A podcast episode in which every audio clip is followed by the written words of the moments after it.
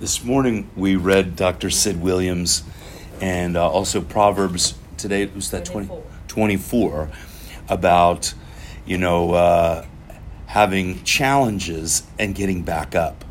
And getting back up. And Sid Williams, you know, I always think of Rocky when I think of Dr. Sid. I ain't going down no more. I ain't going down no more. And Malcolm, do you remember watching the one with Clubber Lang? Rocky 3? And we were watching Rocky 3, that big mountain of a man, and we have to win. You got to beat that guy. I can get him. I can beat him. And when you see him, they go nose to nose. He's barely nose to nose. He's basically Mr. T's looking down on on uh, Sylvester Stallone, and he just looks unstoppable. But he's not going down no mo.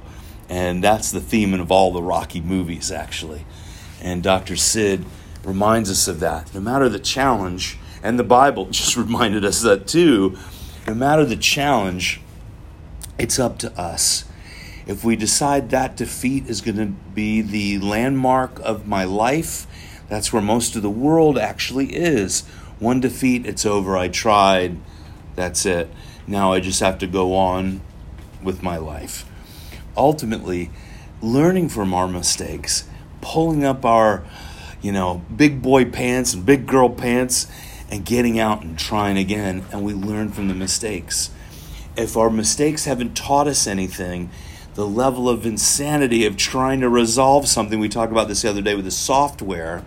If we're trying to resolve something, we can't resolve it, and we need that thing to change, and it hasn't changed. It's our insanity causing us to go into more insane. Get rid of the old rip off the band aid. Today is the day for the new, or shut up about it. Okay? Period. I'm not going to shut up until my process is done or get a new one or stop saying the yes word. The shut up word? Yeah, it's not very kind, is it?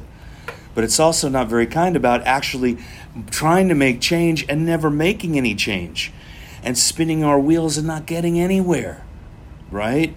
I know it's not a nice word to say, but I'm actually saying it to myself. Right? I'm repeating to myself if I'm not making change and I'm going to complain about something, you know what? I might as well just shut up about it. All right? It's not very nice to say. It's absolutely terrible. Thank you, Malcolm. But that's why I said it for shock value in a way. Okay? So today to, is the day, if we can't make change in something, we have to do a radical change.